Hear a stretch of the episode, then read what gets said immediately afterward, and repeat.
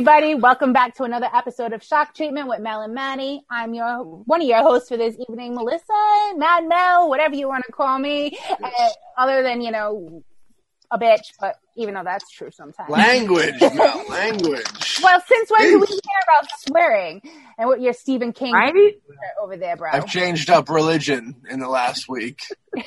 I can't do that. I can't do them curse words. And our guest for this evening is the awesome Monique Dupree. Yes. We are so glad you could join us this evening. I, uh, uh, we're both appreciative of the fact that you could because we know you're in Nashville right now. Um, Yes, are- ma'am. what are you down there for? Is it for like a wrestling thing or? Well, yeah, Impact Wrestling is here. Um, they do they're doing their their tapings here, but I'm here for a couple of other things as well. Um, you know, for myself, including uh, photo shoots and um, something that I'm trying to uh, work on for um, the vet- veterans and such. Uh, somebody that I knew from Baltimore that I'm linking with here to to do stuff with. So I have a few things that I'm doing here other than like wrestling, but that's the primary reason why I'm I'm here with uh, Tommy Dreamer. all work and no play right now. Always, always work. Even even though I've just been here at the hotel, I've already done uh, two photo shoots and of course um, Now you're joining us podcast and- for for you guys, and then I'm gonna do uh, another photo shoot after this and um, a couple of tapings that I have to do, and then tomorrow I have to self tape a movie to submit to to the company because you know because of COVID we've Yeah. been doing a lot of um filming for things but I'm gonna be doing my own filming again I mean I've been doing a, lot of that recently so um, being at the hotel and being by myself affords me the opportunity to be able to film these scenes that I need to and and set up the space and direct my own stuff which I'm really also very excited about because I've been doing a lot of it lately. So it's just something else to add to your, your resume when you're, as you're going forward and your career is getting even bigger than it, you know, is at the moment. Yeah, it's, it's because I directed a short um, which had uh, Saint in it, aka Anthony Saint Thomas. Um, it starred uh, Tommy Dreamer. I had a no budget short film that I did, and uh, I got to direct it and act in it a little bit. And it's on that's on Amazon called shadow hunters Devil Speak.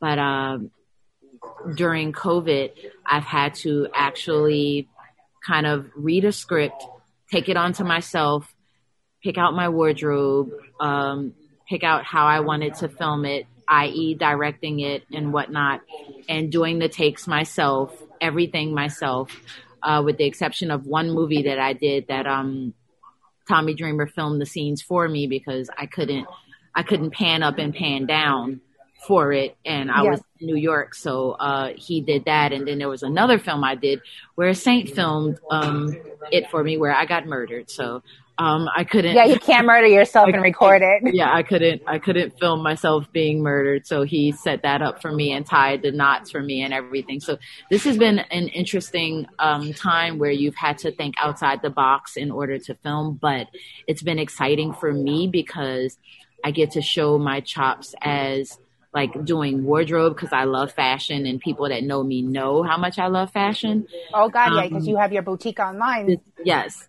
Um, but I, but I've just, just always loved, you know, fashion of any kind. I'm kind of like a Grace Jones type when it comes to, uh, Your fashion. style. yes. And, um, it's given me a chance to direct my own stuff from the way that I would see my scenes being shot. And if they don't like it, I can dump it and, and reshoot it. But most times the way that I've shot it, people have gone, Oh, that's great. I love that.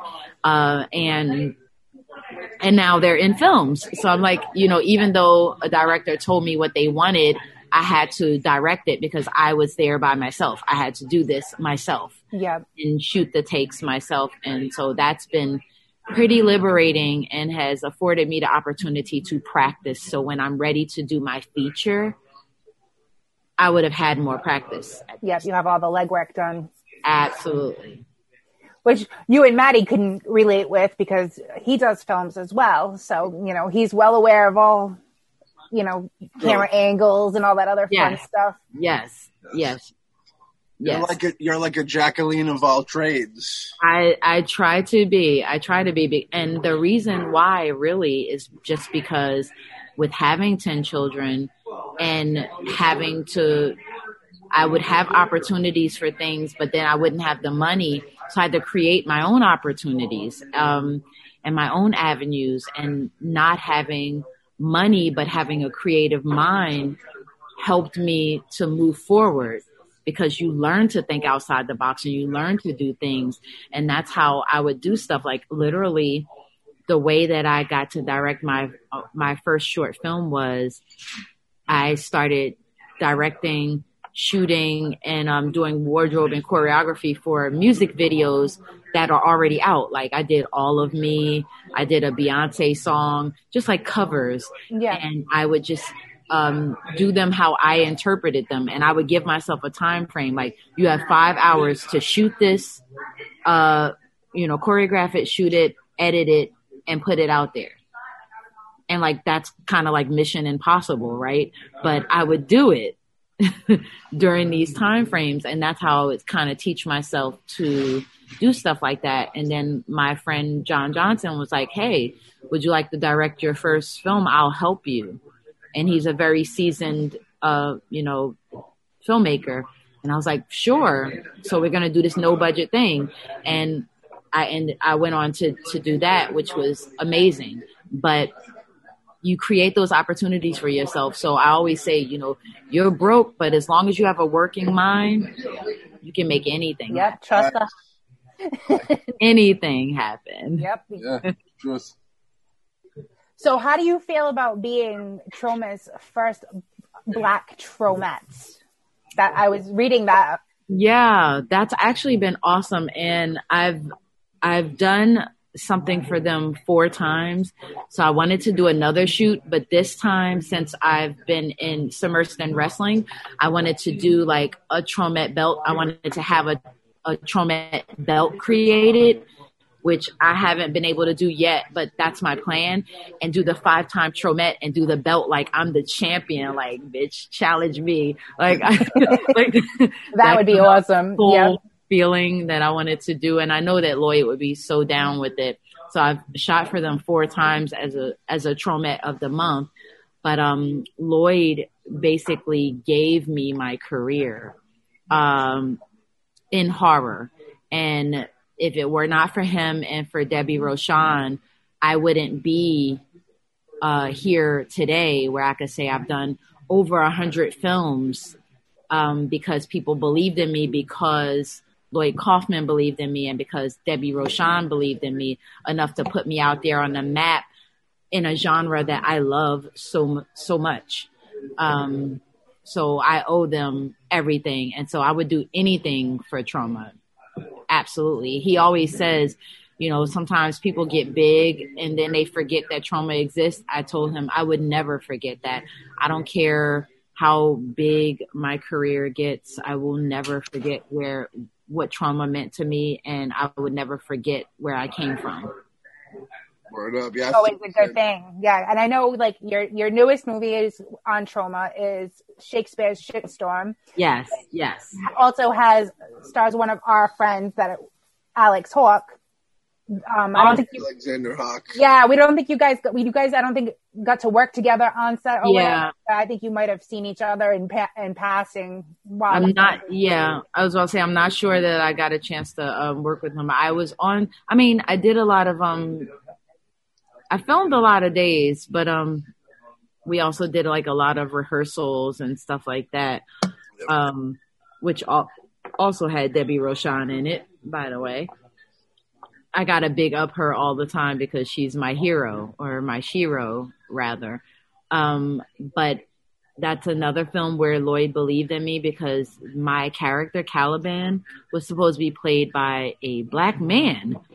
And um, I am obviously not a black man. Um, definitely not. However, he felt like I can embody the character as just a strong persona and that you know it would it would fit just as perfectly. And it's so funny because in the film, because people kept reading the script, and in the script it still said him and you know his and stuff like that. People kept saying like you know he and they were like, wait a minute, shouldn't we change this because Monique is not a he? And we just thought, me and Lloyd was both um, thinking it would be really, really funny if we just kept he in there. I was like, I'm totally cool with that. So every time they refer to me, they never refer to me as a she. Yeah. They always refer to me as a he to make it just a little bit funnier because that's how the character was supposed to be. Like in Tempest, Caliban was a man.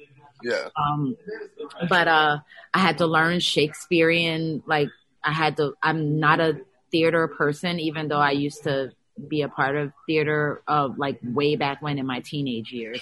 But I'm not like my brother um, Tony T, who's like very much uh, submersed in theater. I was not born of theater. I was born of slapstick uh, horror slash Yeah. horror comedy Yeah. um, because I also love comedy. That's I thought I was going to be a comedian growing up. I thought I was going to be Richard Pryor. I don't know what I was thinking, but I thought I was secretly going to be Richard hey, you can add that to your resume still this time. I love I Because love you're not busy enough. I yeah, I know, right? I love comedy, and so I just that's why I love doing horror comedy. Is that me? Oh God, sorry. It's okay. hang on for okay she she hung up that was my daughter actually calling me did you guys hear that Yeah, that's all right. oh okay. It's fine. Uh, this that's the life of being a a mom. mom. Yeah yeah. I don't the- know when if the children if the children are calling there's a reason. So it's like you gotta be you gotta go into mom mode real quick. Yeah i didn't know if she was gonna call me back. I was actually just trying to tell her not to call me back because babe, baby baby i'm doing a podcast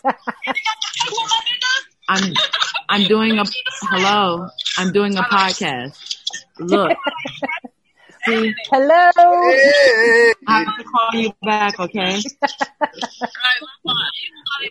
all right i love you Mwah. bye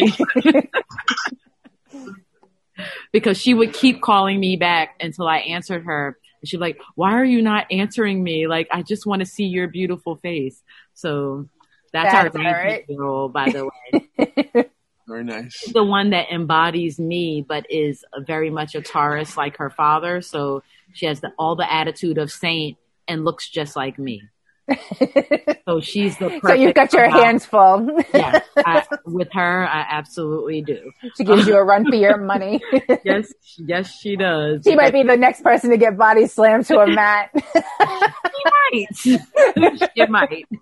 Because she's gonna- 19 years old. yeah it's gonna it's gonna be difficult when you have you know a, i can't even really she's not even i can't even say a child but when you when you have like teenagers or, or you know Because she thinks she's an adult.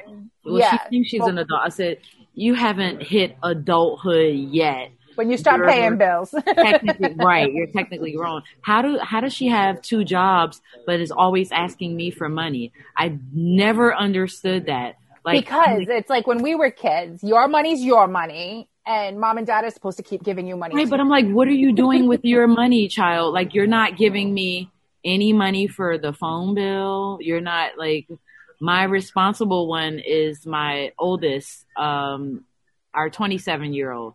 She's our super responsible child. Yeah. She's the one that's like, I'll make sure that when you're old, we don't just roll you by the window in a wheelchair and just leave you there. We'll make sure that your You diaper is changed and everything is. Because I always said that, listen, make sure my butt is clean and make sure I get to see stuff. I don't want to just be sitting by the window for the rest of my life. She was like, I got you. I got you. that's good to know you know that you're, you're gonna get fed have your butt cleaned and you know At least I have one. I'm like, I made sure you were fed and your butt was clean, so I'm gonna need you to have the same respect for me for me when it's that time. And and they and it won't be for as long a period of time as it was as doing it for an infant. Thank you. Thank you. Never know. and uh, you, oh god. it's just I, I like it's amazing to me how you balance everything so well. You must have days where you know you want to literally rip your hair out out of your head and like Oh, throw Oh, in the it's called, towel. it's called wine days. Th- Those are these days, right here, like today. No, that's the one where you just put you just put a, a, a nipple on the the wine bottle and drink right from the bottle. So I got two gifts, right? One of my girlfriends bought me a huge wine glass that you can pour the whole bottle into. And then my other friend brought me, it's like a jug with a little wine glass stem on the top where you can pour the entire bottle of Just drinking it. from- Yeah, I've Here. seen those. If I say I own, I'm only getting one glass, that's my one glass Yeah, yeah. for the day is the entire bottle. When I, I'm serious, I don't, when I have bad days, what I do is I work out too much. As a matter of fact, I lost too much weight, but I will get to that. But I, I will work out like crazy and I will drink red wine. But all I drink is water and red wine. So I'm not like like eating bad or going I need potato chips. I'm like I need wine. I need wine. And like on a bad day I can drink four glasses of wine. And Which I'm the on my second one right now. So I it's can one how of your those. day is going. it's it's it's it's been one of those days, but I've been trying to make sure I cope. I worked out for an hour today. So I was like, I didn't do too bad. You can have worse habits than Exactly. wanting to work out and drinking red wine. Like you really could have worse habits than that. Those are my bad habits. I mean, as long as you're not, you're, it's not like you're sitting, you, you know, you're not there right now running the treadmill with a glass of wine in hand while you're Oh, running yeah. on the treadmill. You know, even So though you're I okay. may need to try that one day just to see if I could do it because, you know, I like to challenge myself and go, I could do this. So that would be the question would be, are you going to do it in a wine glass? Or are you going to have the wine in a water bottle? no, I would do it in a wine glass because I would want to be special and I would want to be sophisticated while So you're gonna I'm, like, run the treadmill in heels, Totally. Mm. I, you might as well. You, can- you might as well run the gambit, right? But I would be recording it because if I fail epically, it needs to be documented. I'm not one of those. I'm not one of those people that's that would need to hide it. But that that's the comedian in me too, There's the new Because- TikTok challenge. right? Because well, listen, you might have you might have created something for me. I didn't bring my heels this time, but like I'm gonna have to bring my heels to the. I'm gonna have to ask Saint. You know what? That's gonna be our next project, and I'm gonna tell him that you created it, and he's just gonna shake his head. Yep. And then he's going to message me and be like, Bestie, what the hell? He is definitely. I'm gonna be like, listen, when I get back to Baltimore, what we need to do is we need to get a hotel with a good treadmill because this is what we fitting to do. He's gonna go, oh God, oh, what are you doing? But I sure will because I would need somebody to document it because if I fall, I need him to go with me. I Yep. always tell people when I'm doing something really. to record you on the way down. I, but I do. I tell people again. I feel like it's the comedian in me because think about it. Most comedians that are the most successful are the ones that are definitely willing to make fun of themselves in light of like tragic or bad things that have happened with them. Even Rich, Richard Pryor setting himself on fire, you know, all of that stuff. Like Richard Pryor's childhood was really bad too. Yeah. I, I know his child, just, just his, just living was enough like comedy for us, but horror for him, yeah. you know, and of how he was raised. And that's like, I, I I'm starting to see that it's coming out with a lot more of the comedians. That's why they went to comedy because it was helping them keep Right. away from the, Absolutely. the torture they were dealing with in real life. That is, that is kind of how I deal with my life. Um, is through comedy, even with, um, I don't know if you saw my, I did a TikTok. So I've been having problems with my teeth. So when I was a child, when I was when I first got my period as a teenager, I passed out and hit my face on the bathtub because I I guess my body, I was anemic. I don't know what happened, but I hit my face on the bathtub, broke my two front teeth straight, straight out the box. Had to go get surgery after my lips, after the swelling went down on my lips, had to get surgery and had to get caps on my teeth. I was a teenager. So here we go, cut to decades later. I had never gotten them redone. And so they started to shift and they were going to fall out. So I had to go to the dentist and they were like, these should have been out a long time ago. I was like, yeah, I know. I didn't have insurance. So just do what you got to do now. So now it turns out I have to have three surgeries just to fix my mouth. But, you know, they gave me temporaries in the meantime, which is what I have right now. And so in between one of the surgeries, they had to do some work. So they took the, those crowns off that I had and I didn't know what, what it was going to look like, but I knew it wasn't going to be pretty at all. And it was my two front teeth. So in the middle of my dental surgery, I said, I have to go to the bathroom. And they were like, oh, okay. I ran in the bathroom with my phone, right? Not even knowing what my face looked like, but I didn't care. I recorded a TikTok and that's when I saw what my teeth looked like for the first time without the stuff on it. And it was horrible, but I was also smiling at the same time because I was like, I'm documenting this and putting this on TikTok.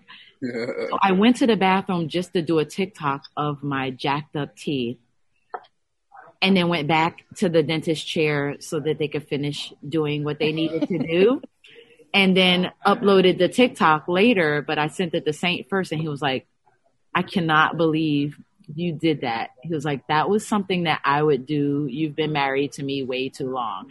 I was like, I was like, yeah, I know. I was like, but I couldn't resist it. I didn't even go to the bathroom. I only went in there doing TikTok. TikTok.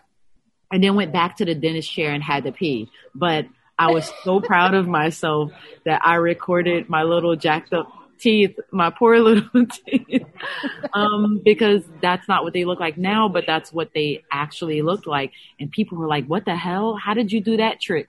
That was no trick, my dude. That was what my mouth was real life. looked like.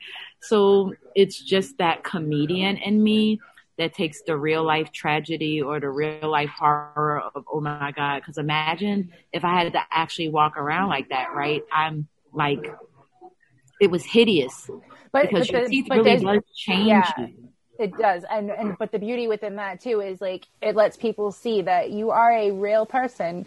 You know, you right. have to deal with all this stuff. So it, you know, it makes them realize that, you know, if they're going through the same thing, it gets better. Right. You know, you don't yeah. have to hide your life, you know, hide your face for the rest of your life yeah. or whatever. It's kind of a humbling thing too, because you deal with it for a little bit and you see that side of life and then you you you understand the unfortunate people that that is their life 24/7 you know what I mean? So but let me explain something to you. If I if they had said we can't put caps on we can't do this what I would have done is put out a signal like a bat signal okay film me with my jacked up face for as much as you can like you know, do the like pretty woman coming in and then she smiles and then the guy runs away. Like I would want to do as much of that as possible yeah. on film to have it documented until I got it fixed because I feel like utilize it, right? While you have it. I wouldn't run away and go, I'm hideous now. I I might not want to like go outside regularly and do the stuff that I regularly do, but for film, for something that's going to be documented for life, I would absolutely be down for. Yeah. So that would be what I'd be doing. I'd be posting, okay, my teeth are hideous. This is your chance right now. If you don't take the opportunity, you won't get this chance again. And then I would also bump up my pay rate because I'm exposing a part of me that I wouldn't normally expose, but that's exactly what I would do in that situation. Nothing wrong with that. High production value. She brings her own production value, folks. Exactly. But you have to utilize, you have to utilize what you have and what you're going through and go, that's that thinking outside the box. How can I benefit from this? How can I do something? How can I make people laugh? How can I provoke emotion? Yeah. And so that was why I did that little TikTok is because it provoked emotion. You know, somebody was like, I hope your teeth doesn't look like that because I wouldn't want to talk to you. And I'm like, good, because I would never talk to you anyway. Exactly. You just showed the kind of person you are if you're going to judge me just based on what my teeth look like right now. Exactly. Exactly. So it just, I don't know, it just kind of, it kind of exposes things, but it just, I got a chance to just be me and be the comedian that I am and be the fun person that I am and take advantage of a bad situation to turn it into a positive. Mm-hmm. Yep. And that's the way you have to do everything, especially right now. You got to take the positive out of every situation, or otherwise you're going to be really miserable. Comedy is the best medicine. Exactly. It really, truly is. People don't even understand. That is why, to this day, I still watch. Like, I have like my favorite comedies that I will watch over and over and over again. That like Saint will put on for me when I feel like really, really down or whatever, I just watch the same stuff over and over again because it makes me feel really good. Or like, I tend to do that too. It doesn't even it doesn't even matter. Like it can be action, it can be comedy, but you have those those things that you hold on to that always make you feel better no matter the situation. Absolutely. Like, I get my chops busted because I like to watch the, you know, the live animation like Smurfs movie when I'm in a certain mood, or you know, nothing wrong with that. I'll like I'm completely that person. I'll go see a kids movie without having any kids just because it's something to make Man. you happy for that moment. Yes, I did that with my best friend before. We watched Chicken Run. We took the kids to watch Chicken Run, but they fell asleep and we were so enamored with the movie and we were like in the aisles dying laughing laughing. That movie is hysterical. It is. And so when we took them home the next day we went back without them to the theater to watch it to again watch it again. ourselves because that movie was so funny to us. Like i was like we're gonna pee our pants. Like we're just it was crazy and it was before like alcohol was allowed in the theater so we brought our own bottle. Yep so that was even share. better. Yeah but now you know bars in movie theaters now now yep. but that was before the bars existed in movie theaters so yep sneaking the nips in your pocketbook. Right, exactly. Right. the nips in the pocketbook Good old I'm not paying thirteen dollars for an eight ounce Long Island. Luckily, my daughter works at a movie theater now, so like I'll get a discount on everything else, so I don't mind paying for the wine because I'm getting like a deep discount on the food and stuff because she's a manager there. So I'm like, yeah, I'll pay full price for this wine, and I won't bring you know liquor in because you know you work here and I'm trying to you know do right by you. But if I go to another place, all bets are off. exactly. There you go. I'm not paying you seven dollars for that box of Jujubes that I can go to the Dollar Tree and get. Right. and you know I got a bunch of kids, so we come in. I come in with my my whole bag. You be spending like a hundred dollars per kid just on just, getting snacks for the movie. I mean, you have to spend so much money just getting them sodas and popcorn. Never mind the ticket. And I brought the candy like I brought the candy and my own alcohol, and I'm still spending uh, like a hundred dollars on popcorn and soda. It's we got 10, 10 kids, right? Ten large. Now, yeah. do you bring all ten? If you go to the movies, you bring in all ten of them to the movies. The most that I've ever brought at once have been eight. Eight of the ten. What was the movie? Um, dang, I can't even remember. It was a horror movie though. Ooh. I know it was a horror. My kids, right. my kids love horror because, well, they were raised on horror because that's what their mother does. Yeah, yeah. So they love watching horror movies. Like, you know, when we, when I say, what do you guys want to watch? Like, if we rent a movie at home, they're like, let's watch something scary. I'm like, really? Proud, proud mom moment. it, it, it is like, I'm like, and then my seven year old, she's like, well, sometimes, you know, I get scared, but like, I love being scared with my family. So I just want to watch something scary. And my 19 year old, we did all the Annabelles. We did the Annabelles together. And my 22 year old, we did all the Saws together. And yeah. Saw would scare the bejesus out of him, but he still wanted to go see it with me because he's like, first of all, my mom is a scream queen, so I have to go watch Saw. And then that's, it always that's, like that's your bonding time too. Yes, it always came out around his birthday too in October. Um, so and his birthday is a few days before Halloween, so There you go. Yeah. Um, so we would go watch that, but like my kids love horror movies. So anytime that we went out as a group, it was usually a horror movie. Very rarely was it like um, a kids movie.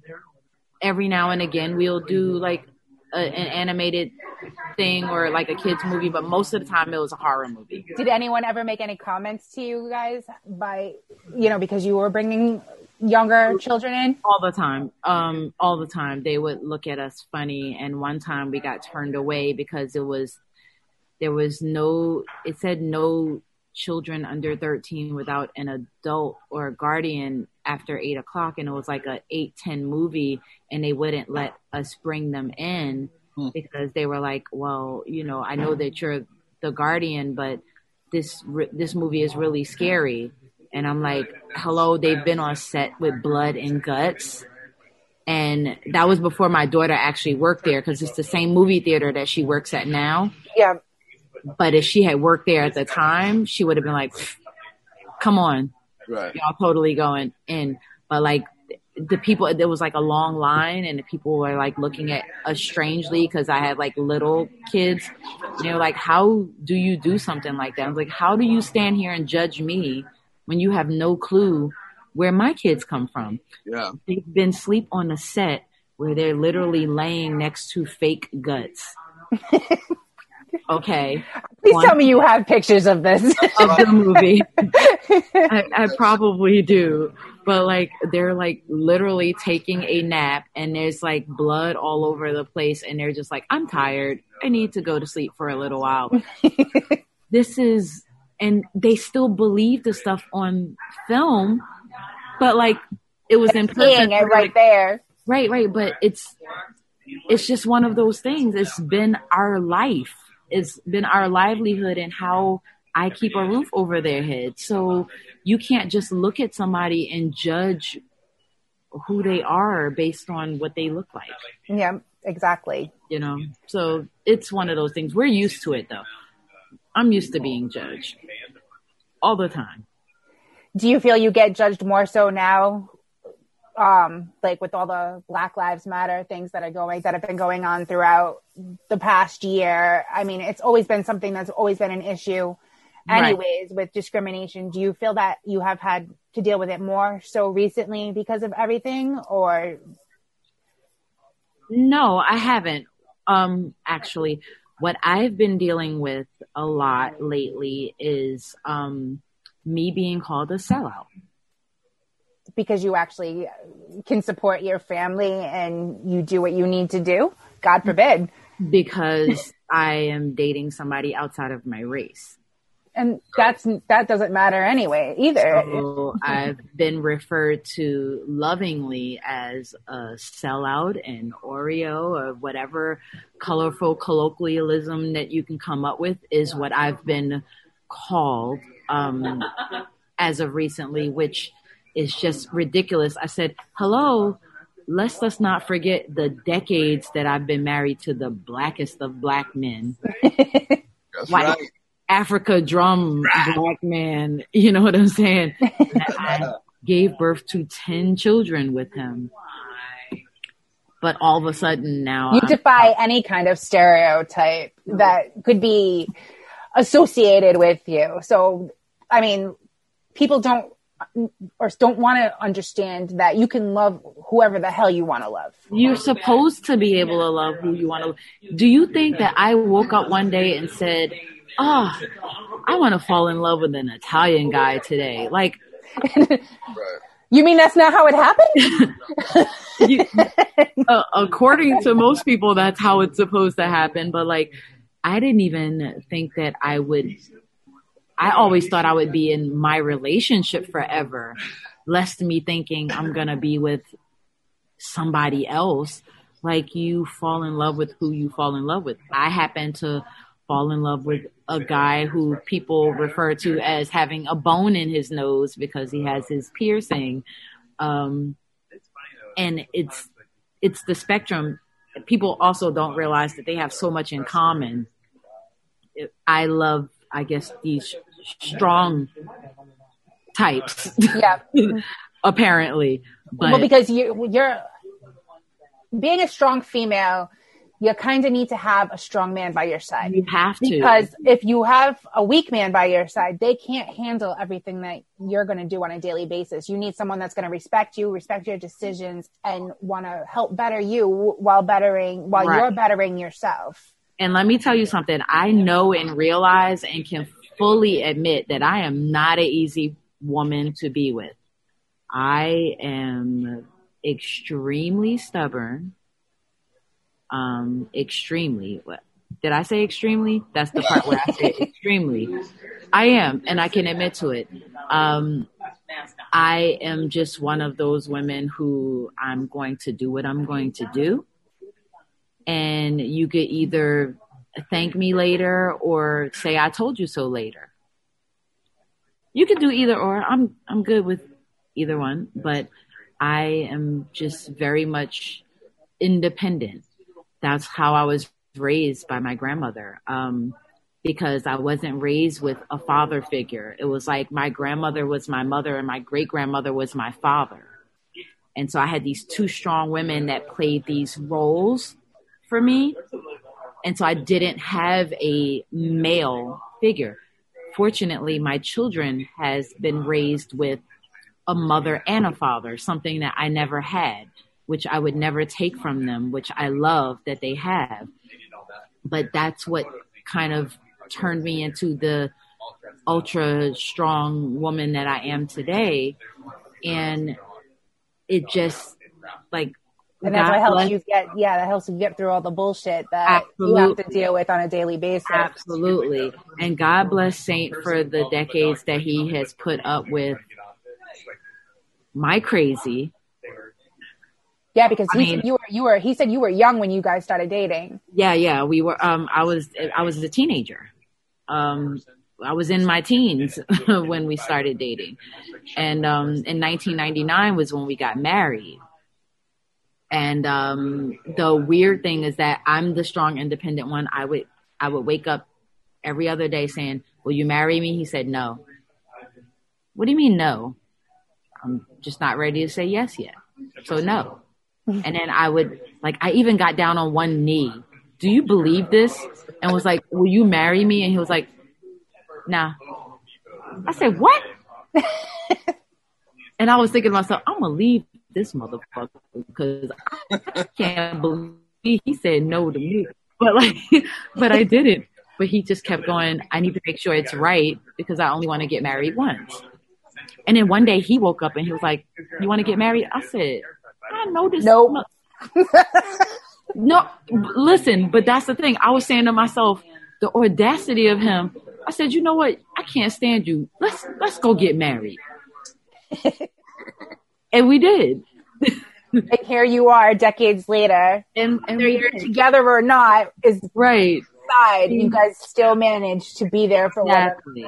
Even though we we we didn't work out, we worked for all of these years and he is still my heart and soul always.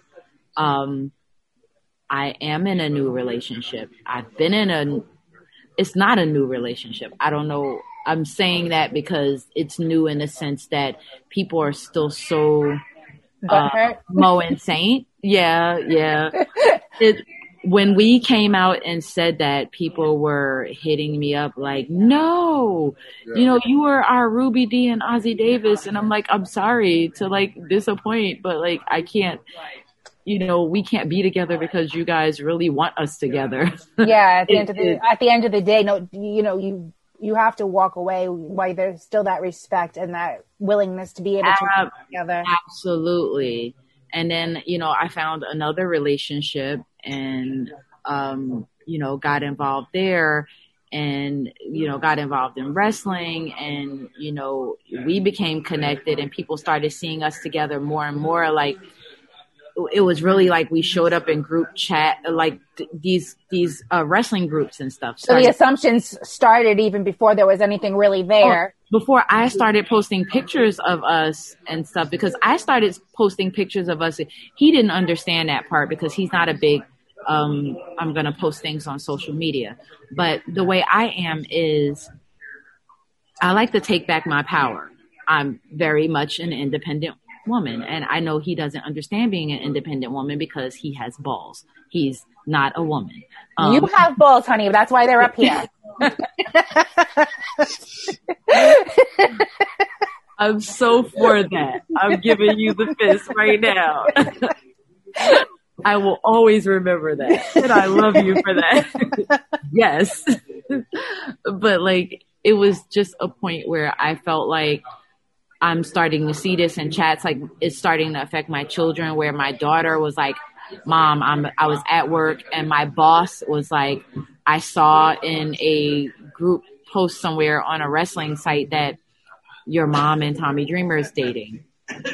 And uh, I want to know if it's true because I thought that you, you know, she was with your father. And so Monet like gave the, ah, and she, here we know, go. right. And she's the oldest one and she didn't want to admit it. You know, it was having to, but like it started affecting my children. So even though he said he didn't understand, I couldn't have like my children were at the point where I don't know what to say, I don't know what to do. Yeah. So I spoke out for myself instead of them instead of that responsibility lying on them. You know what i'm saying? Yeah. Again it was before we even before i even posted anything people would see us at games. There was a shot of me and him like a, it was a blurry shot but there was a shot of me and him at a game that somebody took and posted in one of the group things like is that tommy dreamer and some black chick? I didn't know he liked chocolate. Like stuff like that. It started surfacing more and more later, but that's when I started just posting pictures of us. And I didn't say, "Hey, the, here's my boyfriend, Tommy Dreamer." I would just post pictures of us, and you know, people would contact me and was like, "I knew you guys were together because I'm looking at the look on his face, and the look on his face is saying." This is my woman. And so it wasn't even it really wasn't even me talking. It was just the photo. Yeah, said it all. Saint already knew, obviously, because there was no way that he was not going to know. I'm going to tell him because he has to make sure that the person I'm involved with, he's okay with, because I have his children. Exactly. Like, you know what I'm saying? Guys, so, and if you and Tommy are in a long term relationship at some point, right he's going to be around your children. So you want Saint to be able to have that level of comfort as well. And Absolutely. not have to worry about, oh, is this guy that, you know, my ex is with going to be good to my kids or right. am I going to have to put As, a hurting on this person? Exactly. As functional adults, that is something that you're supposed to do. And even though we like our privacy and such, it got to a point where, you know, when you, when you have a certain amount of celebrity, which he has more than I do, you know, there's a certain amount of privacy you just don't have. And I, again, I am a headstrong woman. You know, I have to take back my power. I can't have my kids being broken down going, you know, like, mom, why won't you say something? Or why, why is this or why is it that? So I just stood up and I spoke out and I said X, Y, and Z. And then I left it like that. But then when I would post pictures, people would read you know, completely into things. And so I just, I got to like the six year, like that, you know, we are together when you're together for a certain amount of time. Yeah. And it, I mean, I, I, am still trying to wrap around my head how people, you know, have a comfort level to approach a child and ask them about their parents' relationship because, yeah. you know, that's something you shouldn't be doing. If you want to, if you want to know something about me, don't approach my child, approach me and ask me. Exactly. Exactly. And I didn't always go to Tommy about those things because I also didn't want to like bother him about it. That was, I felt like that was my side of things that I had to deal with. But like so many people, and I have so many kids. So it's like so many people would go to my children and question them and it affected them. And so I felt like I had to make a blanketed statement. I had to come out and say something because I'm that's how I protect my children. Everybody protects their kids in different ways. You don't mess with the mama bear and her cubs. Exactly. I could have went to somebody's house and beat their ass or I could just make a blanketed statement. I thought that it would be more beneficial in my life to make a blanketed statement and not to, to go beat somebody's ass. you, you don't have any, especially with COVID. You don't want to be in prison right now. this was before COVID. That, yeah, that's true too. That's so that makes it was, you know that much yeah, worse. This was this was before COVID. I was just like, listen, I don't want to. I just don't want to be in jail for beating somebody's ass. You know, period. But like um with COVID, it's even worse because you're like well, you definitely don't want to do that now. But yeah, I just felt it necessary to to speak out because everybody protects their children in different ways. And so I was protecting my children um, because that's what I'm supposed to do because I'd be a shitty mother if I didn't. Yeah. Exactly. Um, but I did, and you know, it it is what it is right now, and we're just trying to deal with things. Um, I had said to you guys, you know, before we even started filming that I've taken to getting threats lately. Um, as people started finding out that I have a relationship with him, I think because of his, um, you know, previous relationship or like his wrestling relationship, because people don't really understand people's lives. And I'm not even going to delve into that part. They don't understand. They don't understand real life. Never mind what they see on TV. Right, right, being, right, right. Being what is it called? A wrestling valet. Yeah, yeah. Being somebody yeah. being a wrestling valet is different from who you guys are together right. in public. So like even right. if you're portraying that relationship status on TV while you're filming an episode of House of Hardcore or Impact or whatever it is that you're filming. Right. It's not you in real life. Exactly, exactly. And people, um, they, they bleed real life into, um, what they see and they assume that they know everything. So it was like, as soon as, uh, they did a signing recently on, uh, Facebook live is when I started getting a lot of threats. Like, see, they're still together. Um, you're trying to break up a relationship and blah, blah, blah, blah, blah. And like, I was, I was devastated because you have to take okay, so people will threaten you online, but when you're a public figure, even me on an indie level. But yeah, you get your 30 day ban for posting up an inappropriate picture, but people can go on there and threaten and harass you and get away right, with it. Right. And it, and it's okay. And I've gotten Instagram threats where I've had to block those pages, but you could tell that they're fake pages, but I would have to screenshot and block those pages and then they'll just create another page and say something similar and like one person was like i know where you um i can find out where you live and i have to take those threats seriously. Seriously. Because of the fact that you have the children. Right. So i had to actually tell saint like imagine how hurt i was going hey listen i'm just letting you know that because of my you know because of my relationship and you know where everything is people have been threatening me.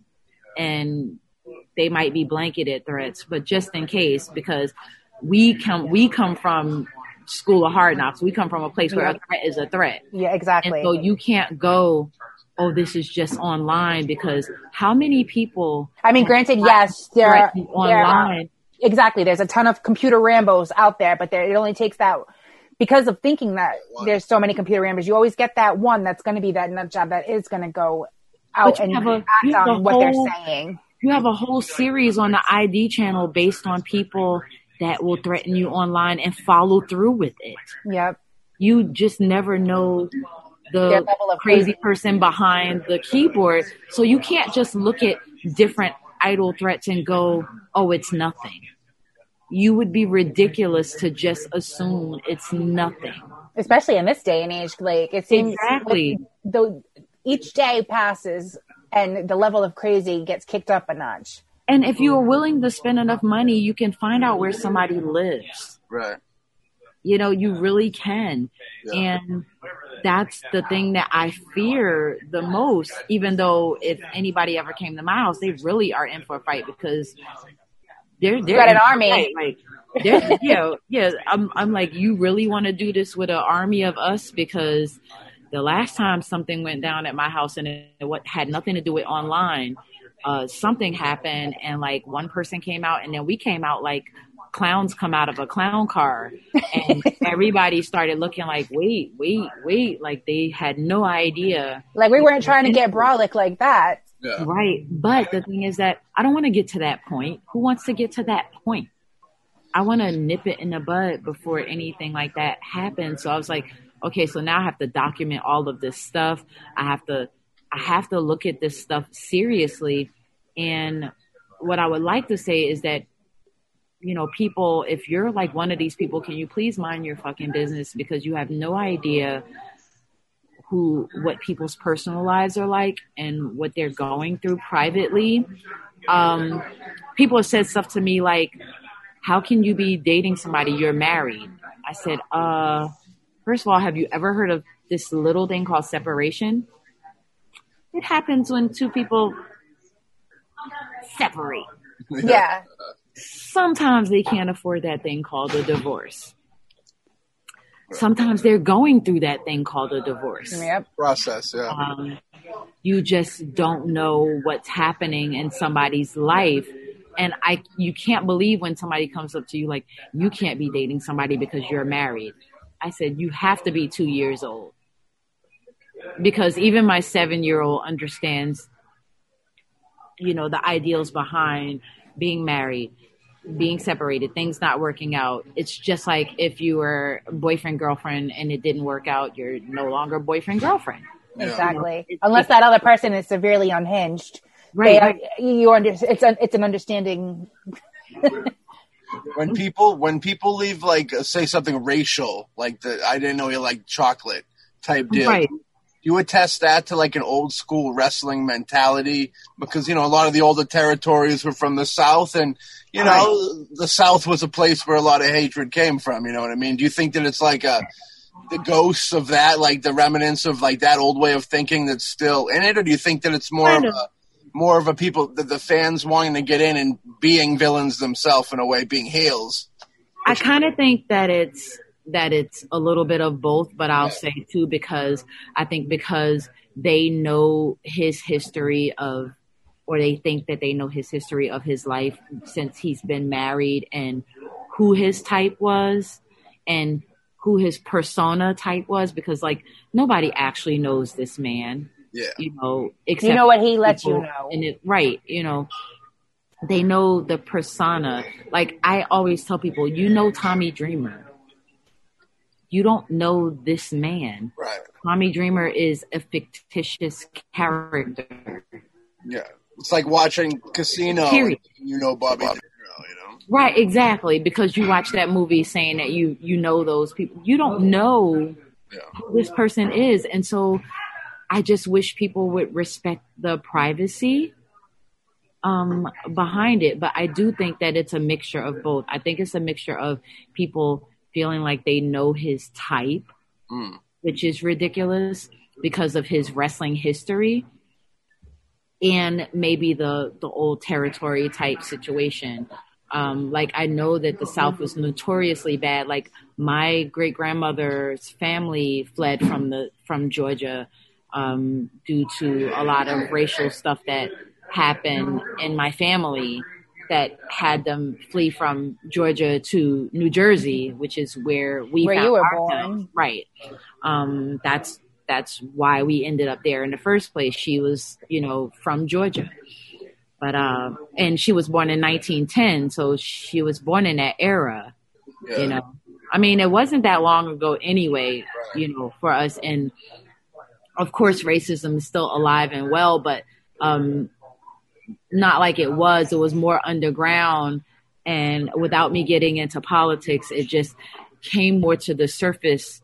Um, you know, over the past some odd years. Yeah. Uh, Yeah. but that's a whole other. That's all you. Yeah, that's you said all you needed to say in that Definitely one. am not delving into right now because Yeah. again, I'm trying not to physically fight anybody. I'm I I am generally a lover and not a fighter. I just fight for mine. You- Exactly. You're a lover. You can. That- You know, I'm a lover, not a fighter, but I'll fight for what I love.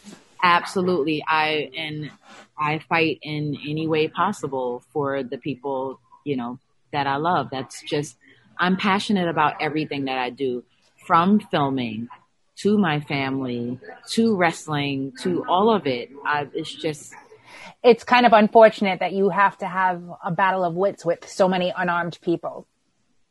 It it really truly is. I've had to, I've had to learn to, you know, let go. But like I've I had posted a, a few Facebook posts recently today because um I'm fighting something that while I'm not going to delve into, I will say that you know I've been attacked by people that I didn't wouldn't even expect to be attacked by and I've done nothing wrong.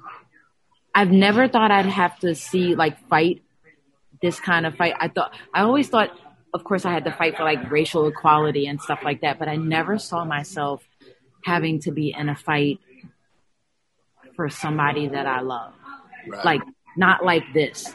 Um and so I find myself in that battle and then I sit there and I go, why? Why do I have to go through this? Why? Like I, it, it just makes me feel like nice guys really do finish last and that, you know, as, as nice as I, as I am and Saint has told me so many times, it's like, I need you tougher because you're, you're too nice. You're too kind to people when they show you their ass, you give them light. And he was like, while I respect and love that, sometimes you have to show them that you're willing to get as down and dirty with them as they are with you. And I just kept going, no, no, that's not the way. No, you don't have to do that. And now I'm literally sitting here and I had to tuck my tail between my legs and say, you know what? I think you might be right. I hate to I hate to agree with you on that because he said the same thing to me. you know it's sad. It's unfortunate. But he said the same thing to me numerous times. He's like, "You're too nice for your own good, and you need to start developing a thicker skin, and yep. You know, you need to start showing your ass and letting people see that yep. they can't just walk all over you or that they can't treat you this way because Absolutely. you don't deserve it. And it's just the point that, you know, people just don't know how to mind their own business. They're not exactly. happy if they're not causing chaos because they can't control their own life. So they figure, oh, well, well, let me, you know, see what I can do to destroy them today. Here's the thing about me though, and I don't, I really don't care what anybody else thinks about my views. You push me too far I'm definitely going to push back. And I do it strategically. Like Put it this way, it's like I've never, and, and, and Saints has said this to me before. I never played uh, chess a day in my life, but I play chess in life. Yep. And I told him, I said, I don't even know how I do that. He said, trust me, because I play chess. I don't know how you do it, but you do it. And, but that's that's who I am. Like if you push me too hard, I won't come out and like just blurt out information or say this is what this is or this is what that is, but I will strategically destroy you because you will never hurt me and mine. And I will never I don't I don't go out to I don't seek out to ever physically hurt anybody or you know like all I would like to do is just be left the fuck alone and live your life and do your exactly. Thing. Your but kids are know, good, your family's strong, right? And, and, people hate to see people doing better to that, better than them, no matter what it is. It's a, it's a, it's a, it's a reality, and it's just like, you know, people don't understand. Like I'm going through my own health issues of things that I just found out about myself that I'm trying to deal with that I'm just not ready to publicly come out with yet and I'm just trying to be strong. I'm trying to fight the good old fight. I'm trying to, you know, love who I love and Yeah, but some days it's just goddamn tiring when you got to exactly. deal with the added bullshit too. Sometimes enough is enough and whether or not people agree with how you do things or not, I cannot continue to sit there and just go if I ignore it long enough, it'll go away because it's too much. Yeah. It's too much. And so I fight my own way. So I'll do my photo shoots and I'll find something really pretty or not pretty, so to speak, to say behind my photo to put my message out there because people will look at the photo first and then they'll read what I actually have to say. And you could take it personally or you can not take it personally. But that's how I fight back for myself because I can't come out well, I can come out and say stuff, but I'm I'm just not about that kind of drama. So I don't come out and say stuff and but I can't just sit there at the same time and just eat all of it. You know, everybody has their limitations. And even though I'm a nice person and I like to help people, uh, I have my limitations too. I have a threshold of, of what I can take and, and what's too much for me and you have to understand that people different people are going to act out in kind in their own way yeah how i act out is i do a pretty photo shoot and i put some dirty words and i'll let you think what you want to think Yep, I've noticed that with you, especially with uh, more so on Instagram than Facebook, obviously, because Yes. you know you don't want to get kicked off of Facebook. God forbid you you know post what you want to say. yeah But I, I've noticed that, and there'll be times I'll be like, I'll laugh and I'll be like, I don't want to be the person that pissed her off today. I just, I just, I have to because, like, at the same time, again, I'm trying to be a light for other people, and I really do. I truly believe that. Like, I don't just say that because I've had my darkest moments where people have come to me, not knowing that I'm going through my darkest moments, and come to me for advice, and never do I turn them away. I just turn around and go, well, let me give somebody else something, hopefully. I mean, we've even had, you and I have even had conversations, even, you know, before today where, you know, I saw that you were struggling and I reached out to you and, Absolutely. you know, we've kind of like helped one another get through that situation. Absolutely. Because that's the way it should be. You should, we, you know, women, especially being a female, you should be empowering one another, one another and uplifting one another, not putting one another down or, you know, trying to act like you're better than someone else or whatever. But like people just don't want to get that, comp- you know, they can't comprehend that there's more to life than constantly being in competition with Yeah. somebody else. I always believe that, and especially um, us as women, I feel like it's it's so important for us to uplift one another and not tear each other down. We are our worst enemies. Like I, I will read comments. I'll look at celebrities um, stuff, people that are verified, and I'll look at some of the comments where they're like, "You're a fat whore," or "You're this, that, or the other." I'm like, why would you? Like it, these are coming from mostly women. I was like, why would you try to tear another woman down like that? Like, what do you benefit from posting this comment saying something negative? Because We- it makes them feel good because there's some shit that they're going through Oh, that they don't want to have to deal with.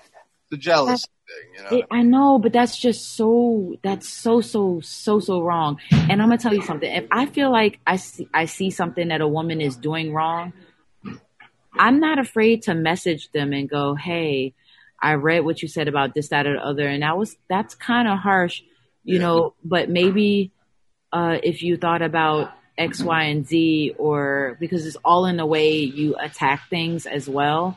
I wouldn't just go on somebody's personal space and be like, "Oh, you're such a cunt. You did. You said blah blah blah blah." And you know, if you're gonna if you're gonna try to like not tear somebody down, but tell them about themselves, how about offering a solution to what you feel like was so wrong with what they did? And Or I don't mean approaching it in a respectful manner. I don't mean a bullshit solution where you're still tearing them down. I mean like a real if you were a therapist solution. Right. If you're Well, going to reach out to their space and say something to try to tell them you feel like this was wrong, try to talk to them as if you were talking to your child to help them to rectify it, even if they don't child or even that. like even talking to like or you being in that place like reversing the situation and you know because i know growing up i was like i was tortured and like I've always I've always been the heavy one, you know, so that's always been something that, you know, people automatically would come after me about was being heavy. So after I had weight loss surgery and I dropped all the weight, you know, and my friend finally was able to talk me into doing my photo shoot. I was so proud of that moment because it was something I got to do that put, took me out of my comfort zone and, right. you know, put my accomplishment out there for other people to see what I went through and, you know, in my journey. Right. And not even being in the public eye, you get those people, people that don't even know you that like to troll pages, you know, coming out and making comments. How do you feel like it? You lost weight. Where did you lose it? Like, bro, you don't know me. Um, did you find it again? I found it again. I haven't lost it all. oh man. yeah, I, like it's, it's, yeah. it's, it's sickening and I can only imagine how much worse it is. I, I can't imagine, you know, yeah. what you go and through. These people feel like you got to feel bad for them because they hate, they hate, they, they, they, they're so angry and hateful that they got to spew their venom. They don't, they don't want anybody else to be happy. It's like that. It's a psychological right. issue. And until they figure out a way to get everybody on the same page, I mean, it's going to be there, unfortunately. It, you're absolutely right about that. And like, I have, you know, Melissa, I've had the reverse problem from what you've had. Like when I started like really posting my pictures and going, Hey, I've lost all of the weight or whatever. Um, I would get the comments of, you know, why are you trying to like, what did they say? I don't want to say garnish sympathy or like act like you lost all of this weight or whatever the case might be just to show your body off. And I'm like, dude, I lost 80 pounds. Okay. I lost a whole child. Mm from me, like yep. 80 pounds. That is a huge accomplishment. accomplishment, especially since you know, when I decided to lose the weight, we had no money. I couldn't get a membership for a gym. We didn't have like, we couldn't afford for me to just like buy like fresh foods and stuff like that all the time. But I put together my own plan. I did my own things based on what we had. I would use you know, paint cans and water bottles to work out with. I would run up and down the stairs. I would like I would do all of these things because I couldn't get a gym membership for a year and a half after I decided to drop the weight. I lost five pounds just eliminating sugar from my diet. Right. So like just just the little things that you could do. So I I finally started becoming comfortable showing my before pictures and like then it was oh wow, I didn't know that you were heavier. Yeah, you know, bitch, I said that before well, when I said I lost 80 pounds. Like, bitch, I, I've had 10 kids. So not for nothing, you do get that baby weight and not for nothing. Anybody that says anything about you, they're absolutely insane because whether you were 80 pounds heavier or not, that shouldn't matter. It's it, you, are not it you don't really become shouldn't. friends with a person because of what they look like. You don't become friends with a person because of what they can do for you. Absolutely, you become friends with a person because of their their their personality. Um, and like people forget that that's the main purpose in life is you find people that you can relate to by being a good person, not by being Absolutely. And and here's the thing too. I didn't lose the weight for any other reason but because because I first of it all made you feel better about you. Yeah, but I liked my weight. I actually liked truth be told and I haven't said it much publicly, but I think I was I felt better about myself with the weight on than I do right now. Um, and people don't understand that there's always an issue no matter right. no matter what. you are. I liked myself heavier. What i did not like was when i was trying to run behind my kids i was i was having problems breathing. I was it, it was harder for me to do stuff with my kids that i wanted to do. Exactly. that was when i decided to lose the weight. I had no other issues um they told me to watch to make sure I didn't get like diabetes because it runs in my family, but I didn't have it. Yep. Um, and I, I embraced my size. Like I loved my size. There was no issues that I had except for when I started having issues being able to interact with my children the way they wanted me to. That was when I dedicated myself to my weight loss journey. it was only because of that. And then it, it turned into this whole animal because, you know, I have this thing in my head that when I do something, I do something. And especially as of recently going through all of the stuff that I've been going through, my answer is when I feel down, I work out. Which there's nothing wrong with. No, there isn't. I found something that makes me feel good when I do it. I told you it's either wine or work out. So when go, you're not oh, on a I movie set. wine all every day, or on a wrestling a wrestling ring. yeah, right. And well, with COVID, that like that really like I noticed. You know, a lot of people said, and even some wrestlers, they were like they gained weight during COVID. I lost weight during COVID because I couldn't do the like I would produce House of Hardcore too. I would be there doing the shows behind the scenes and stuff. I stopped being able to do any of that stuff and lost control of things. And it was just like, okay, so I can control working out. So I'm going to go work out. Like, yeah, you can't focus on the one thing you can't control. Absolutely. Like I was here with Tommy and he's like, you know, you know, you could work out, but like, don't, like, you don't have to work out all the time. So I was like, okay, I went to go, to go back to the gym before I did your podcast tonight. And I was like, you know what?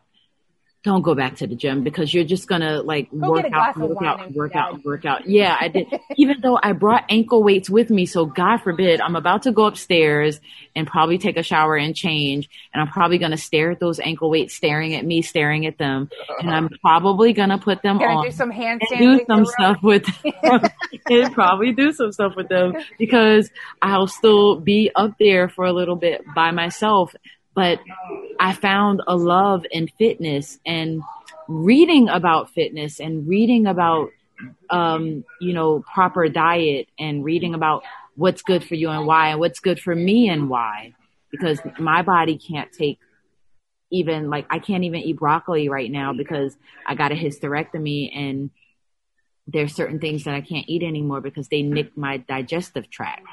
Um, so I like I have I have issues now. So like yeah. some of the healthy stuff that I used to eat that I love, I can't eat anymore. So I had to relearn my body. So that, just, yo, I, I can relate to that one con- completely just, with after yes. having weight loss surgery. Right. I used to be like a big, like sweet tooth all the time type of person. You know, get the midnight munchies or whatever. You know, go hit the store for some chips and cupcakes or something. Whereas now I, I, I can literally take a bite and if I go over that, or you know, depending on what it is, if it's something that's like too sweet or too rich, it's gonna right. You're I done for. Too sweet. Do you know what my favorite uh, junk food is to eat? That you know, Saint looked at me with a blank face and like blink, blink. That's not junk food. So I get strawberries. I cut up some strawberries. I take a little bit of manuka honey because manuka honey is very good for you. I drizzle some manuka honey over the strawberries. I take a like a dollop of Cool Whip, put the Cool Whip on there, sprinkle some cinnamon powder on top of it. Oh my god! Yeah, I was just gonna say That's that sounds like really good. anything with, in a anything, bowl for me. Anything with strawberries and whipped cream is usually good anyhow. But you added cinnamon, it, you added cinnamon it, and honey too. Yes, it has to be the Cool Whip from like not. I don't do the Cool Whip in the can. I do like the Cool Whip in the, the actual tub and I like to do like the sugar free or the fat free or whichever free. It's like just very light. Yep. Because I can't really take rich stuff.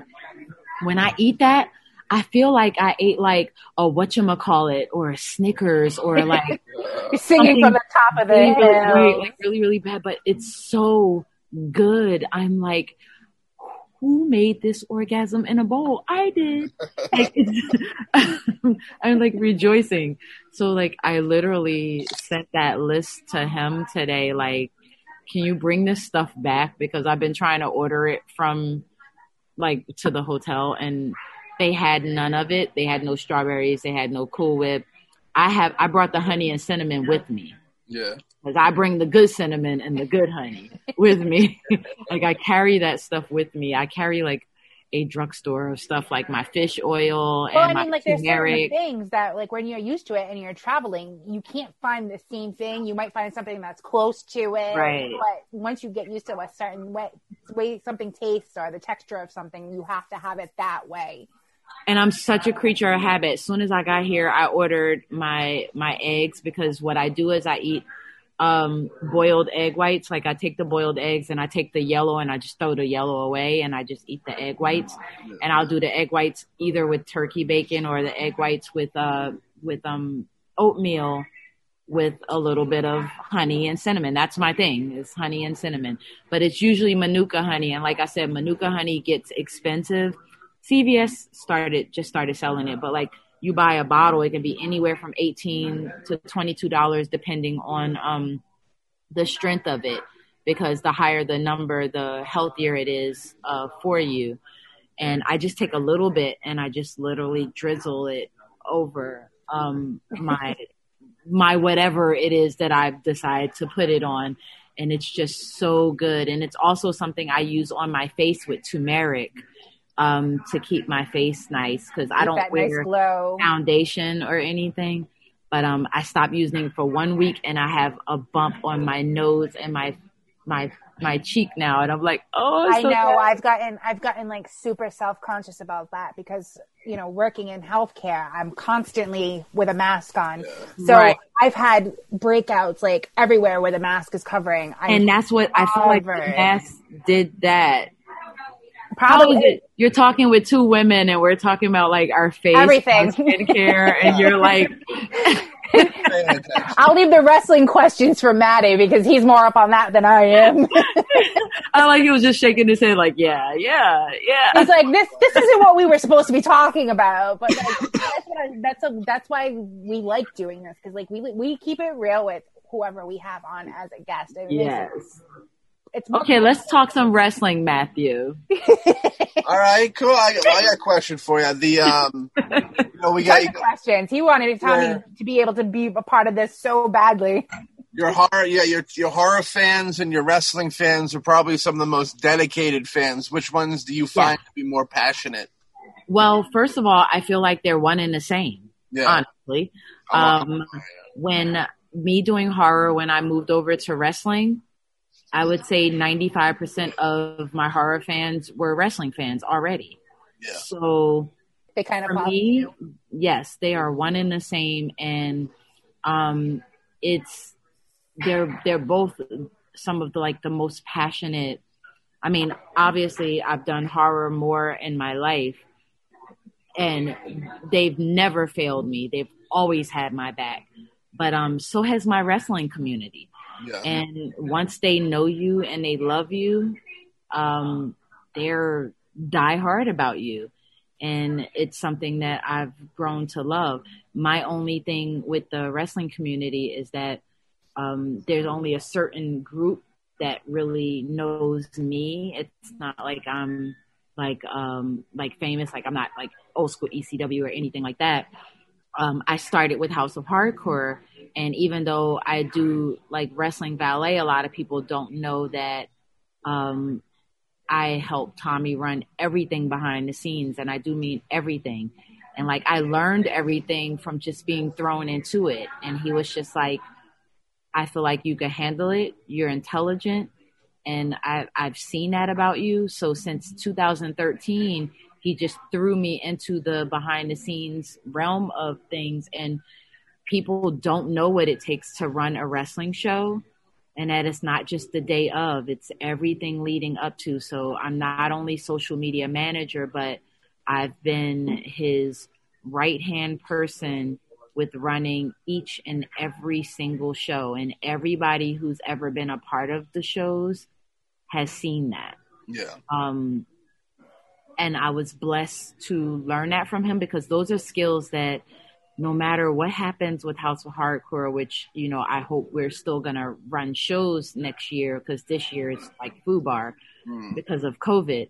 But uh, no matter what happens with House of Hardcore, he's instilled skills in me that I can take anywhere. I've had seven years of all kinds of knowledge of what it takes to run a live show and things just falling apart and you having to fix them right there. And I would wonder why, like things would happen and I would go to him and be like, uh, so and so such such happened. He's like, well, fix it.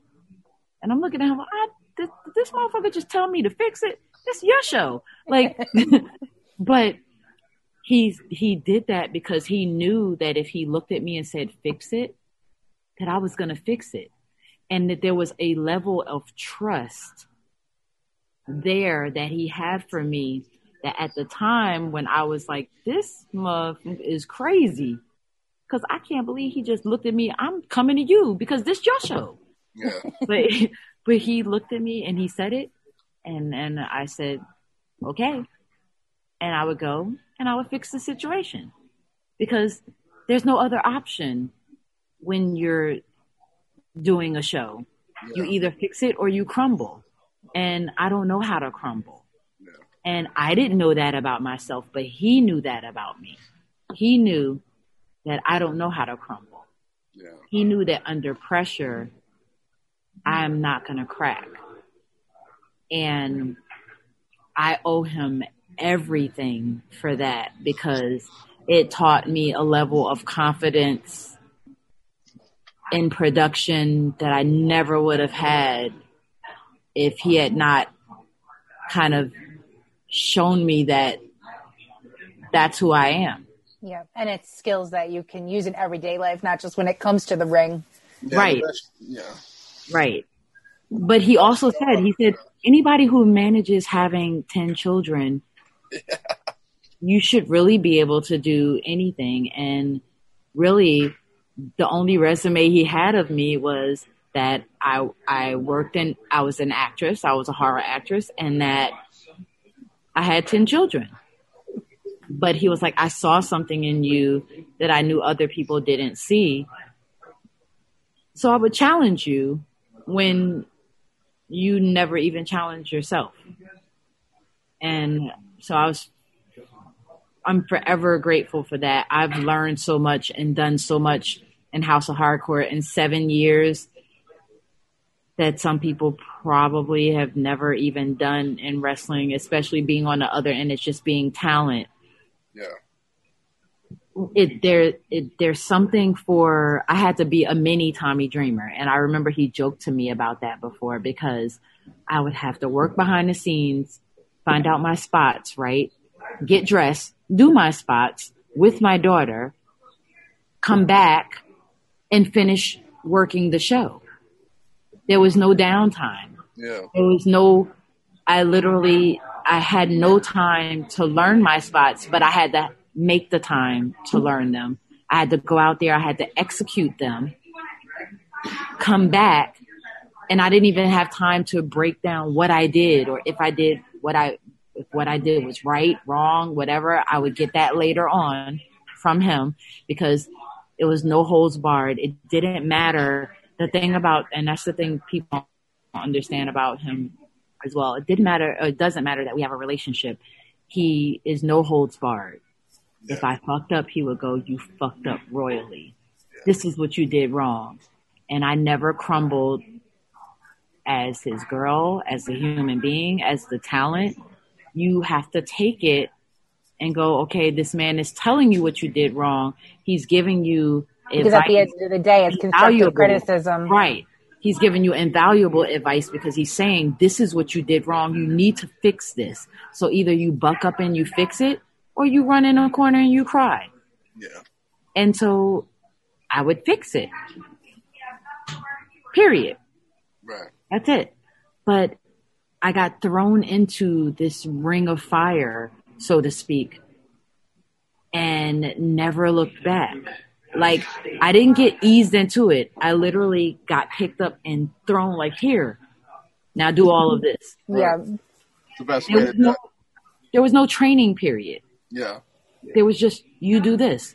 That's been the story of my life with most things I've gotten into. Exactly. but I couldn't like usually it's me creating those opportunities for myself. Yeah.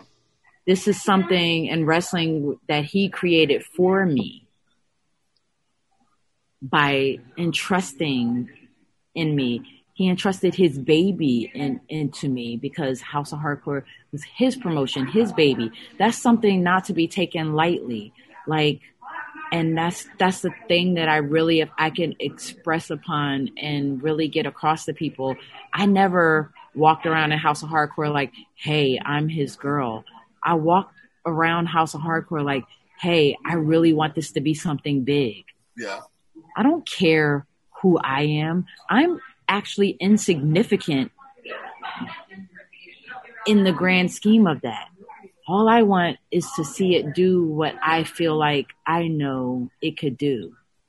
And that's be a great company, a great promotion because it has a, you know, a great creator behind it.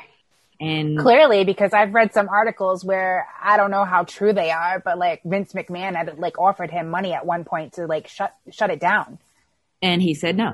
Yep, because he believes in his in what he, he has believes going. In his, he believes yeah, in his product. Yeah.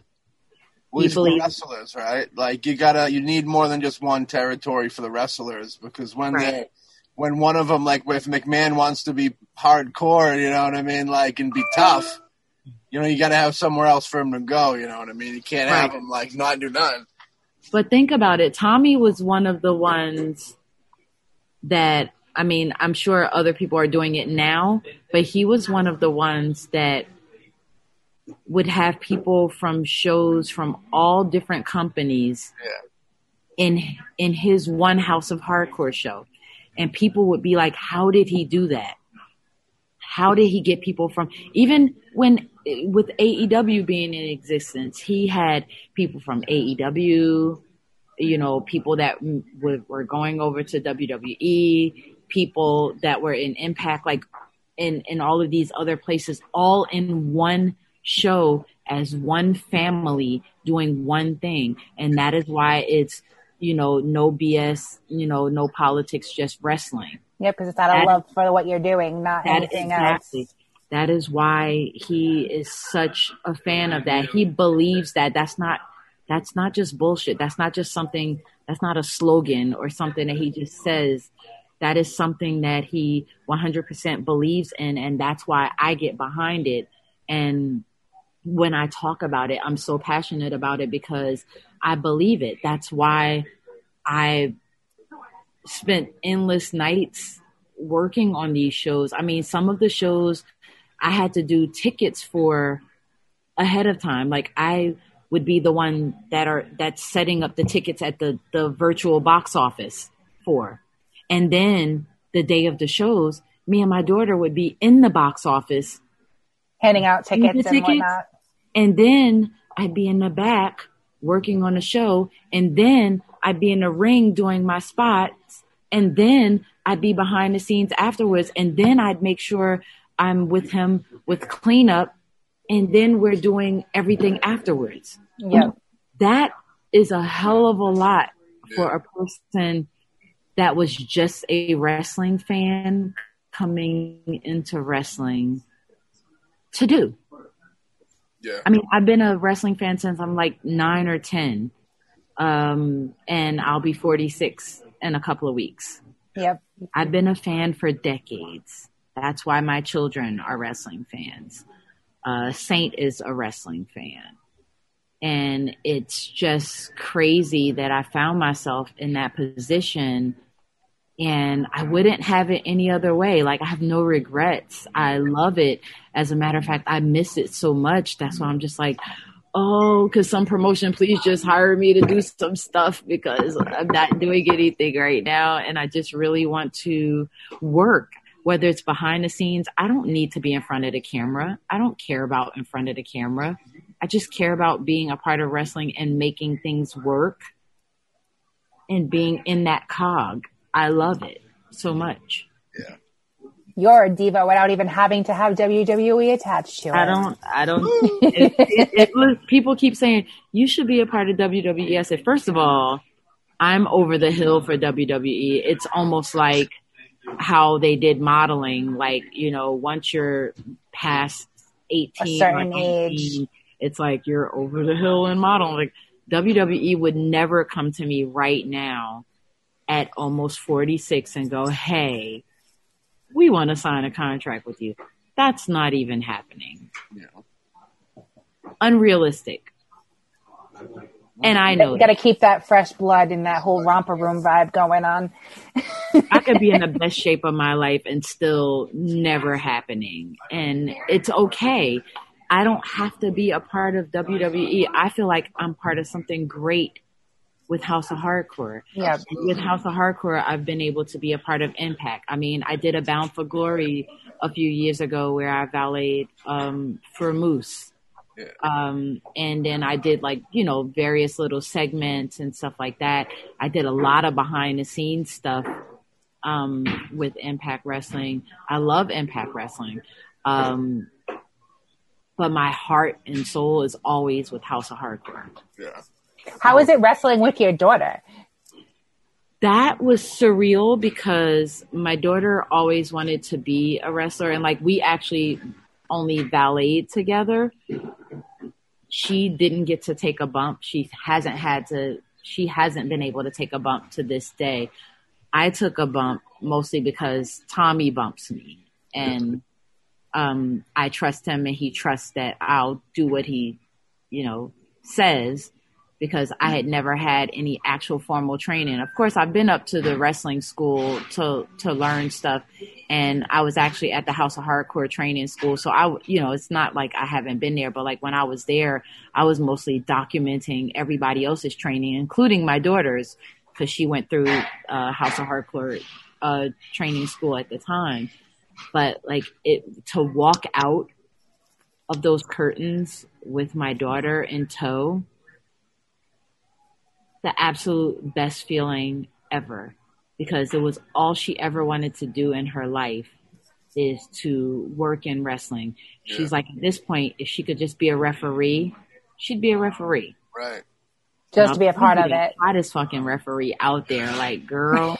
um, Becoming a wrestler is no easy feat. It's like It's not. equivalent to It like takes a lot on your body and It does. equivalent. It just like the get the success of it is like difficult, like to be a movie star type. You know what I mean? yeah, yeah. There's only a limited amount of people that'll be allowed to do it out of the billions of people trying. You know? but people don't understand like i never all, all through my life i never said hey i wanted to be a wrestler i did want to be miss elizabeth Me too. um, i always wanted to be a manager. Um, and then i wanted to be sensational Sherri for a while um, but like I, I knew that i always wanted to accompany a wrestler that was like a thing of mine. Um, just watching these amazing women. Like I went from I went from Miss Elizabeth, I went to Sensational Sherri because I was like, she could do it all. Like she she's badass. She's like, "Urgh, I'll kick your ass. Like she was she wasn't docile. And so I went from my phases, from docile phase to like aggressive. And then I stayed aggressive for the rest of my life. but like I really wanted to be her, and then she wrestled too. But like I always wanted to be that person. So for me to be able to be a heel in wrestling, because apparently I'm a heel in life because everybody fucking hates me. But it's, that's a We don't. story. But, you. But like it's like seriously online, it's like I'm a heel in life. That's why sometimes I'm okay with like posting the pretty pictures with putting my my pros behind it that's like kind of I will kick your butt because in movies I've always played the bad guy. Like 95% of my roles I'm the bad guy. Um or I just show up for 2 seconds and get murdered. It's one or the other. But the good thing is we know we know in real life that you're not that person. So for you, that's just an escape from reality. It it it really really is. I was typecast that way. Like even when I started going, how come nobody will like hire me as the hero or whatever?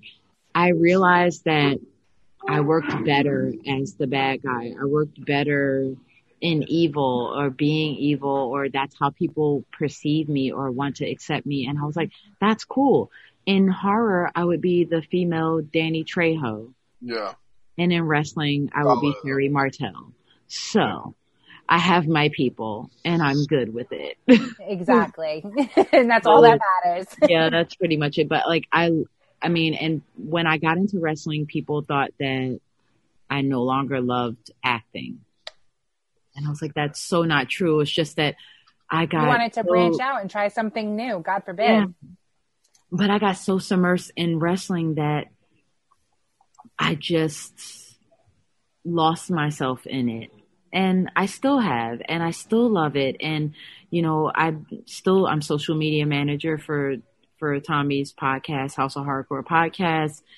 And it affords me learning so much that I, you know, I didn't know about different wrestlers or people and just learning stuff in life. And, you know, COVID is giving me the time to learn more about wrestling uh, on the back end so that hopefully when we come back out, um, You can hit the you can hit the streets running. Yeah, but also because I'm in tip top shape, I'm in better shape now than I was before COVID. So here's the hoping because I've recently done some um some acting where I did my own fight scenes. Me and Saint, we did a our own fight scene for uh, a movie called The Mick and the Trick that starred Peter Green, uh, Robert Klein, like so many different talented people, and Tom DeNucci is the director. Yeah, he's a he's a local for me. He lives here in Rhode Island. Yes, that's well. That's where I well. That's not where I came this time, but I, that's where I was with Tommy when he did his signing at a movie theater and like you know a couple of other filming things that we did. Oh, I wish I'd known that. We did. I know. I wish too. Like that's where we would go in Rhode Island, but this time when I did the Mick and the Trick, um, it was oh, where was it? It was. I think it was in Massachusetts somewhere, right? No, it was in it was in Pennsylvania. It was in uh, uh somewhere Pennsylvania. It was somewhere's Pennsylvania. I know I had to get a COVID test the morning of, and I had to get the COVID test in Baltimore, and we had to. Me and Saint had to wait outside from eight thirty in the morning to ten o'clock in the morning to get to wait in line just to get the COVID test. Yeah. Then we had to jump in the car from there and then go straight to set. Um, because we had to, of course, have negative COVID tests. Yeah. But um, we got to choreograph our own fight scene because the um the director of you know fight choreography he was like well you're the only wrestler i have on set monique so you can put your own thing together i said what wait Like the gods are singing and I can do my own thing? Really? And he was like, Yes. So I went to Saint and I said, We could do what we want. What can I do? you better be prepared because I'm Oh, about to toss you around like a sack of flour. It's like, oh Lord. No, well, I had to be the I had to be the badass because we played we played prostitutes who were actually badasses. girls. So we came in masked as prostitutes, but like beat the guys' asses, and so I had to beat Saint's ass. So we had to do a fight scene where I had to beat his ass. Where he was like, "This is nothing new. Like this is nothing new." But we came up with a great fight scene that we had to end up cutting down because um, it was too long. But they loved what we came up with, and he like had me do this Superman punch. Like I like ran up his leg and like punched down to his head, and it was amazing. Can't wait And to see that shot on film. and I can't wait till that movie comes out because I can't show the footage until it's close to coming out so that I can show people that I can still do like I can do fight choreography, I can do fight scenes, I can do my own stunts and stuff like that. Is there an expected release date on it? Uh no, not yet because we just wrapped on it. So Probably sometime next year, hopefully. I hope so. I I believe so because he's pretty quick with how he um produces his stuff, how he how he turns out his stuff. So I'm assuming that it'll be um sometime next year because he he does stuff pretty fast and now that he knows that I do that stuff, I think that he'll call me back. But Tommy's done films with him and my brother Tony T has done films with him too. They actually did Army of Darkness with him. Um Tommy and Tony did that film together. Oh wow. Army So- of the Damned, right? Yes. Yep. Yeah, yeah. They're No, like- Army of Darkness. I mean- Wait, Army of Darkness. is the great Sam Raimi and Bruce Campbell. Wait, Army of the. Da- oh yeah, Army of the Damned. You're right. Damn, yeah. I, okay, I had too much wine. You're right. I know. I'm looking at the time and I'm like, wow, it's already been two hours. I, Oh, really? Okay. Yeah. You guys can you guys can cut everything down. I looked over because I noticed that some of the people from Impact started to come in, so I was like, okay, at least they're winding down, um, whatever. But like I told So you, I was. how can our, here. I know, but like, I, we don't want to keep you because I know you've got other things you need to get done too. So how can all of your followers find you right now other than on your social media? Are there any events coming up where that people can actually go to or? Unfortunately, because of COVID, no. Um, I I recently did a virtual panel, um, which I loved. It was a virtual horror panel. It was my first virtual panel in, in ever. Um, all they have to do right now is keep up with my socials, and hopefully, as things start to open up, um, I will announce places that I would be. But um, my social media is the original Gata, but when in doubt, if you get it misspelled, just go Google Monique Dupree. Um, just so you guys know, if you go to the original Gata and it's not verified, it's not me. Um, my Instagram is verified, my uh, Twitter is verified, and my Facebook is Monique Gata Dupree, and it is also verified. So that's how you'll know me on those social media platforms. On Twitch and Snapchat, because I still do those, it's Mrs. Tommy Dreamer. Uh, that's my socials. What about for your, your TikTok? Uh, my TikTok is the true original Gata. And that's Gata G A T A. T-A, yes, because it's G-A-T-A. Spanish for cat, but it's the female version of cat and not gato. Because I'm I don't have balls. Yes, you do. They're right Top, here. top, top, top balls. They're, you can't miss those, girl. You got. I don't big know if I was allowed to do that, but I did it anyway. It's okay. We don't care. this is the most I've been dressed in a long time, by the way, because I have like a whole leotard on and like a whole like a whole hood. that hood is dope, though. I'm I'm digging that hood, especially with the Oh. hair. Yeah. all covered. Like, Yep, you're good. COVID ready. yes, actually, I have my mask under here, but I was like, why did I even bring my mask? Because all I had to do was this. Exactly. It's why But I I was outside by myself anyway, um, where I froze to death trying to do this shoot. I mean, it was nice out, but it was still kind of cool because this is see through what I have on. yeah. Like when I stand up, you can see my butt cheeks, which is why Oh no. I've Yeah. been sitting down this whole time. I mean, you can't really, really see it. It's just kind of it's it's sheer dark. Yeah, it, it, it's you can't really tell. Yeah. I did that. I did that. But oh well, can't and you get to show off the nice fuzzy fanny pack. exactly. You can't tell. I saw that when I saw that picture. I'm like, wow, that fanny pack might actually let me make me carry one since you know the You know, 80s. and here's, here's the thing with this one that's so cool. It's a fanny pack that also is an arm warmer inside. It has two different sections. So it has the zipper for the fanny pack, and then you can also put your arms in it. to keep warm. Yes, it has. That's a the fanny little- pack you need for football games. Yeah. Yes, yes, and I didn't have it at the time because you know we we do all sports games, or we did before COVID.